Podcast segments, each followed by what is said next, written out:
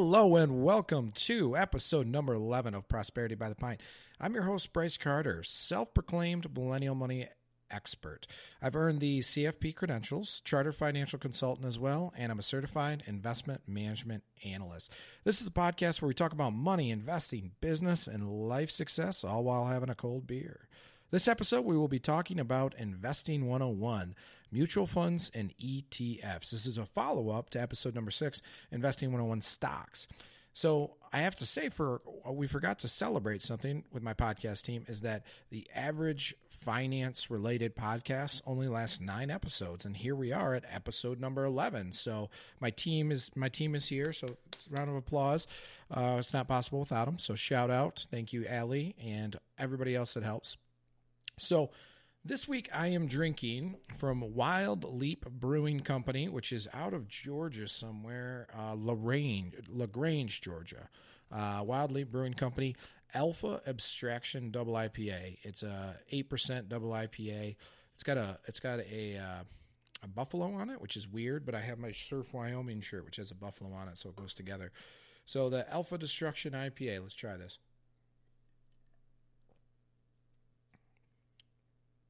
Ooh, it's got a lot of things going on. It's it's uh it's an IPA, but it's so it's hoppy, but I don't know, a little bit of fruit in there too, maybe grapefruit. Uh, really good. I like it. I don't like that it's not clear. I like my beers to be clear. I don't know what's in there, you know. So, like I said, this is an episode to this is a you know a follow up to episode six, which was all about stock investing. So, if you haven't listened to that episode, you should go back and listen to it. But here's the 411 on that is if you're listening to this, you are not a day trader. You are not smarter than the market. You probably should not own or be buying or investing your future in individual stocks. Now, if you want to have a small subset of money for playing, that's okay. But when it comes to investing for your long term future, you are not a day trader. You're not smarter than the market. Don't do it. So here's our alternative mutual funds and ETFs. So, I want to talk a little bit first. I guess uh, I'm going to talk about mutual funds first, and I'll get into ETFs. Like, what is a mutual fund? Okay, and a lot of people are confused about this. So, a mutual fund is an investment vehicle that essentially pools your money, which a bunch with a bunch of other people's money, in order to get broader diversification. For example, let's say you have thousand dollars to start investing, and you happen to like, I don't know, tech companies. You know, they always say you should buy what you what you know, and if you maybe know and like tech, that's fine. So you want to buy Amazon or Google. Well, guess what? A share of Amazon as and a share of Google, both of them are over a thousand dollars as of the filming of this episode. So you can't even buy one share of those two companies with your thousand dollars. So if you're investing in a mutual fund, let's say you bought a mutual fund that invests in tech companies specifically, you could own Amazon and Facebook and Google and Apple and dozens of other technology companies and be very well diversified in that area with a small, relatively small investment. So, a mutual fund is an investment vehicle that pull, pools your money together with a bunch of other people's money so smaller investors can get diversify, diversification. So, fun fact the first modern day mutual fund was launched in 1924 um, by what is now known as MFS Investment Management. It's still a huge mutual fund company. Um, and it was launched in 1924 and following that the launch of that i mean it was not long after that you had the great depression and uh, this this particular mutual fund company and, and several others started launching them all through 1924 and 1925 and and they were really growing, but a lot of them have, have since closed, as you can imagine. So, uh, almost hundred years now, we've we've seen modern day mutual funds at work, and they've worked well for a lot of people during that time frame. So, the way that a mutual fund works, how you buy one, beer break. This is good. It is a dirty beer, but it's good. By dirty, I mean small. Also, fun fact: I I uh, I do a little brewing myself, and if you can't see through it, I usually don't drink it, but you never know when it's in a can. But still, I, these were sent to me by a friend uh, that lives in Georgia. So thank you, JT, if you're listening. Um, so when when we're looking at mutual funds and how they trade, so stocks, when you buy a stock, you're typically buying it from another investor on an exchange or uh, from from uh, on a brokerage, you know, type of platform. where investors are literally trading shares or trading money for shares. A mutual fund works a little bit differently. So shares are issued and redeemed from typically the mutual fund company. Sometimes it can be a brokerage. So shares are issued and redeemed. Now, what that means is that there's a value to each share. That is because these companies aren't one single company, right? So a mutual fund company owns, it could own thousands of other companies, and it owns tens of thousands of shares of perhaps some of these companies. So every single day at the end of close of business, the value of all the companies that a mutual fund owns is added up and divided by the number of shares. So that's where you get what's called the share price or that NAV, net asset value. So you buy and uh, when you buy a fund, you're buying it from the mutual fund uh, company, and when you sell it, you're redeeming that share to them. So then they exchange your share for some cash. So they don't trade in the middle of the day. You don't you don't know whether a mutual fund is up or down in a given day until the close of business. Typically 6 p.m. is when it's calculated. So with a mutual fund, the big advantage is the broader diversification. One downside is that you don't know whether it's up or down in a given day. Now if the whole market's up, odds are you're up, but you don't know exactly what that looks like. so there's two basic types of strategies with mutual funds and it gets more complicated than this, but there's two basic types of uh, mutual funds, I would say. There is passive funds and there's active funds. So, an active fund is a fund that says, okay, uh, my category, let's just call it large cap U.S. companies, which is just large U.S. companies. We're going to try and find the best U.S. large companies, the ones that are going to have the best stock performance, right? So you're paying that active manager, if there's a thousand U.S. large companies, to only buy maybe 350 of them, that they think the stock performance is going to work, going to be the best for you, and they charge a premium price for that, for that work, that research, all the, all those things that they're they're doing to try and beat their benchmark. A passive fund just says screw it, we're going to buy all thousand companies and we're going to hold them according to their size or according to an algorithm. Okay. So passive fund just buys the market blindly. It's called the haystack strategy. That's what I call it, anyways. You're not trying to find the needle in the haystack. You just say, screw it, let's buy the whole damn haystack, right? Whereas a more active strategy might say, well, we're going to take this corner of the haystack and this corner of the haystack and this corner of the haystack because we think the needle's in there somewhere right? So that's the difference. So you pay a little bit of a premium on the active funds for them to try and beat the market for you. The passive funds are much less expensive. The fun thing is, I don't know about it necessarily fun, but the interesting thing is that depending on whose research you listen to, only 10 to 20% of active funds actually beat their benchmark. So you're paying additional fees in order to lose to the benchmark then that would be that that's what that works out to be is you're paying them an additional fee and if they're not beating the benchmark that means they're losing to it, right? So you're paying extra fees in order for them to beat the benchmark. Now, I don't think all in uh, all active funds are bad. I just think you got to be very conscientious of the fact, you know, 10 to 20 percent. So if we're looking at let's say the U.S. large cap space, by the way, there's about 8,000 mutual funds, so there's a lot to choose from. And that's according to Morningstar. There's about 8,000 mutual funds. Maybe a thousand of them invest specifically in U.S. large cap companies. So if we're talking 10 to 20%, that's 100 to 200 fund companies that are statistically better than the others. That's enough to pick from, right? Most people shouldn't be trying to play that game, in my opinion. So, of the passive funds, you can save on fees a little bit and you just buy the whole damn market. Now, a mutual fund usually, in addition to either being active or passive, is either a stock mutual fund or a bond mutual fund. There is balanced ones that own a little bit of both what that works out to be is a stock one says, you know, we're going to buy all large cap US stocks or mid cap or emerging market or whatever. A bond mutual fund is just going to buy bonds. So they're going to buy maybe government bonds or corporate bonds. So you're picking between active and passive. You're also picking between stocks and bonds. And and what you're looking at here is a scenario we're essentially building out a asset allocation.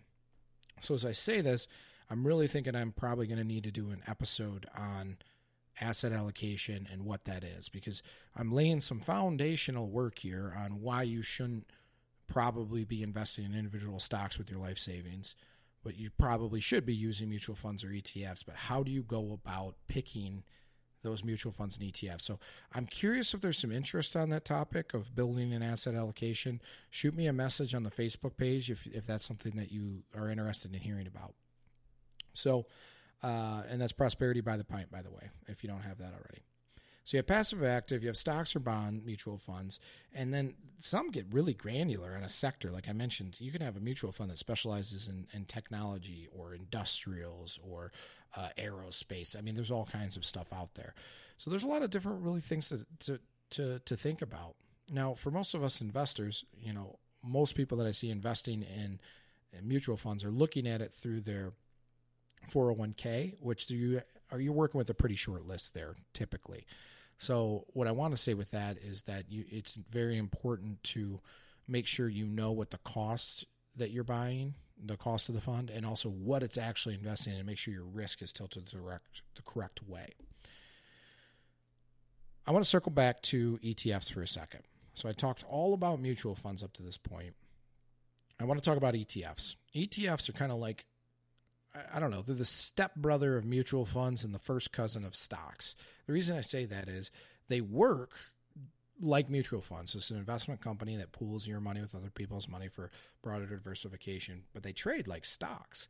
You can buy and sell them on an exchange. You're buying and selling from other investors, and they trade in the middle of the day. You know how much it's up or how much it's down in the middle of the day.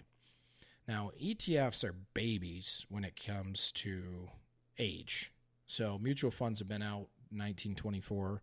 Uh, the first ETF, which again stands for Exchange Traded Fund, was only launched in 1993 by State Street Global Investors, and it was uh, the first one was called the SPDR uh, S&P 500 fund. Most people know it by its nickname, which is or its ticker, which is SPY SPY. It's still to this day the biggest uh, ETF in the world, and it I, I want to say it changed the investing landscape more so even than the invention of the mutual fund. And the reason being is it made investing in ETFs, uh, investing in the market lower cost. So the SPY, I think it's like 0.07% to invest in. So buy the whole S&P 500 for 0.07%. Now don't quote me on that. I'm just roughly what it costs. So ETFs work similar to mutual funds in the sense that they're investing in a broad basket of securities. It's not one stock, but they trade much more like individual stocks. Beer break. So the cool part about ETFs is that they tend to be a lot less expensive than mutual funds. So most of them are passive vehicles. There are some active ones. Most of them are passive vehicles which track an index and they do it for a lower cost. So if you look at Vanguard, for example, is one of the biggest, is probably the biggest mutual fund company in the world. And they have mutual funds and ETFs that invest in the exact same thing. And on most of those, the ETF version is less expensive and has no minimum, whereas even you know the mutual fund if it costs the same amount you have to have a million dollars in it to pay that low expense ratio so etfs tend to cost less to invest in the same marketplaces they have lower transaction costs so an institutional mutual fund you know you could be paying 20, 30, 40, 50, 60, even higher than that uh, per transaction per trade. Now you're not saying, paying that in your 401k, but on a brokerage account you might. With an ETF, you know, there's a lot of providers out there that have five dollar trades on ETFs, so it's a little less expensive to buy. So less expensive to buy, lower internal expenses, which means better, you know, better returns, arguably, right? So when it comes to you know looking at the ETF mutual fund uh, landscape, I, I, use both personally. I like both personally. Uh, I, I like.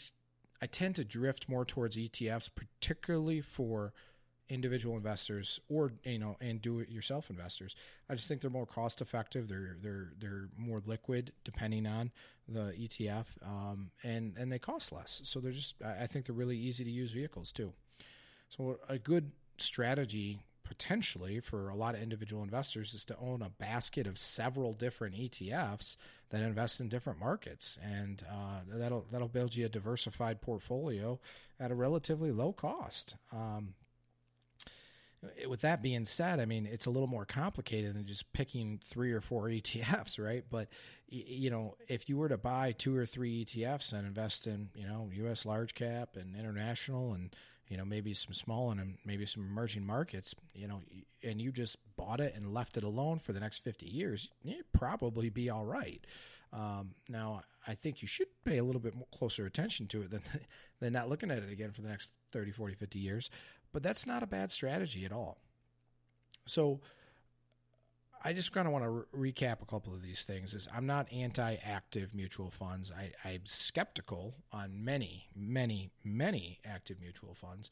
There is a lot. There are some good ones out there, depending on sector too. For instance, there's a lot of academic research that indicates active bond managers can do pretty well uh, compared to their benchmarks. But I think for the individual investor, they should lean towards passive vehicles because I think it's going to be very difficult for them to determine what is going to be a good performing active manager going forward or analyzing their past performance which is not not super uh, great predictor anyways right um, and when you're looking at a, your mutual fund and ETF portfolio, you might be looking at your your 401k, which is often a pretty short list. So, you know, there's a few a few checkpoints that you should you know be thinking about with that, cost being one of them, and whether it's index indexed or passive or active, right? And if you have questions on that, feel free to you know reach out to the podcast and you know I will try to get with you on giving you some some objectionable advice there when it comes to picking an advisor and aligning yourself with their strategy on mutual funds and ETFs, I think you have to listen to the story, and the story has to make sense with what you can read and understand, right? So if it sounds too complicated to where you can explain it to my eight year old nephew, then it's probably it's probably too complicated to work. So if I were explaining an you know an ETF to my eight year old nephew, I'd simply say that there's a lot of companies out there and it's very hard to pick which ones are going to do best, right? We, we might like their products, but man, what if they sell their products for not, not as much of a profit as other companies? So, what I'd like to do is own a little bit of all the companies. And I found a nice little service that does that for us. It owns a lot of a lot of every company, right? And it does it for a really low cost. That's an ETF in in little kid terms. So I hope that makes sense. I know that the investing landscape can be can be confusing. That's where you know listening to this podcast and maybe others and reading some of the stuff I've written, which is on fsgmichigan.com. If you go to resources, there's a blog there. A lot of stuff on um, on investing in particular in retirement. Um, you got to you got to self educate a little bit, but you know as you start to learn more, I think that that you'll start to understand that some of these things really do make sense. Just you know, low cost investing is probably a pretty good route for most do-it-yourself investors. And if you're using a financial advisor, make sure their story makes sense on why they're using active, more expensive funds, if they are doing that, right? Um, but that's going to wrap up this week's episode of Prosperity by the Pint. I am probably going to go ahead and do an episode on asset allocation, but I want to know if that's what you want to hear about as my listeners. So be sure to subscribe uh, Spotify, iTunes, YouTube. Uh, we are on Facebook. Like, follow, share the page, and cheers.